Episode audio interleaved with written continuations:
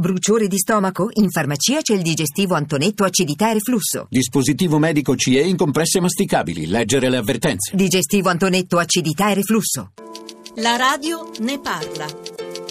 Fabio Innocenzi, nel titolo del suo libro c'è una domanda: esiste un banchiere per bene? Alla fine, che idea si è fatto in proposito? Lei si sente un banchiere per bene? Non credo sia giusto che io dia a me stesso delle patenti, sarebbe troppo facile. Il mio libro parla di una serie di fatti veri, facendo i nomi e i cognomi, mettendo la telecamera nel backstage delle banche. Si scopre che le banche sono fatte da uomini che fanno uh, dei danni veri. Si scopre anche che ci sono delle persone per bene che credono nel lavoro della banca, nell'importanza l'importanza anche etica e deontologica di prestare denaro e di ricevere denaro in prestito. Una banca senza banchieri è difficile da immaginare, ma una banca senza bancari forse qualcuno la sta costruendo, visto che secondo quanto certifica l'ABI ormai il rapporto con i clienti avviene sempre più attraverso nuove tecnologie. Il personale rischia di diventare virtuale. La tecnologia sta facendo dei passi avanti in tanti settori. Nelle banche tutta una parte di attività, quella che si dice transazionale, che vuol dire muovere il denaro, sono i pagamenti, i bonifici. Ormai giustamente il cliente non la vuol più fare andando in uno sportello di banca, ma la fa comodamente seduto alla scrivania di casa sua. Questo vuol dire che non esiste più il mestiere bancario? No, non sarà più quello di aiutare a prelevare del denaro a fare un bonifico, ma è quello di fare consulenza, quindi l'aspetto relazionale che ha a che fare con la fiducia.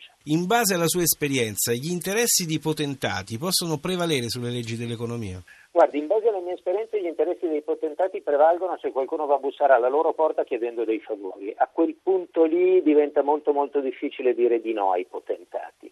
Ma se uno evita, è molto difficile che quei signori si muovano per primi loro. Chi ha interesse a bussare? che vuol prendere scorciatoie e si vede anche nel mio libro, no? ci sono dei, dei, signori che dicono beh anziché fare tanta fatica per convincere della bontà di un progetto, magari busso a una porta, ricevo un bel bollino politico e diventa tutto più facile. È una scorciatoia sbagliata, poi è una scorciatoia che si ritorce contro chi prova a imboccarla. Fabio Innocenzi, il sistema bancario dà sempre l'impressione di uscire indenne da tutte le tempeste, anche quando ad essere travolti dalla tempesta sono i correntisti di alcuni istituti di credito. Perché? O è una percezione errata?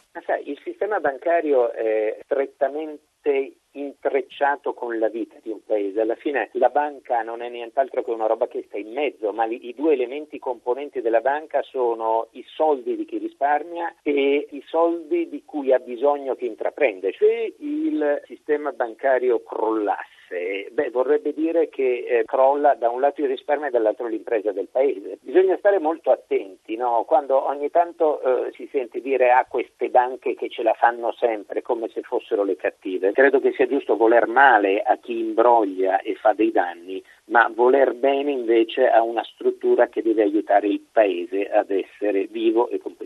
Fabio Innocenzi, a questo proposito l'ultima domanda per lei che ha visto le cose da dentro. In tutta coscienza, il sistema bancario italiano è davvero solido e la vicenda Deutsche Bank cosa ci dice di quello tedesco? Io le dico una cosa in tutta coscienza, il eh, sistema bancario ha ancora oggi due elementi di svantaggio, una zavorra è quella del fatto che per eliminare un credito cattivo, quello che viene chiamato tecnicamente sofferente, in Italia ci si mette otto anni mentre all'estero ci si mette due anni. L'altro problema è che gli altri paesi sono stati più veloci ad adattarsi alla nuova tecnologia, quindi a ridurre i costi. Un vantaggio, e va ricordato, è che invece il sistema bancario italiano rispetto ad altri ha molti meno rischi finanziari occulti.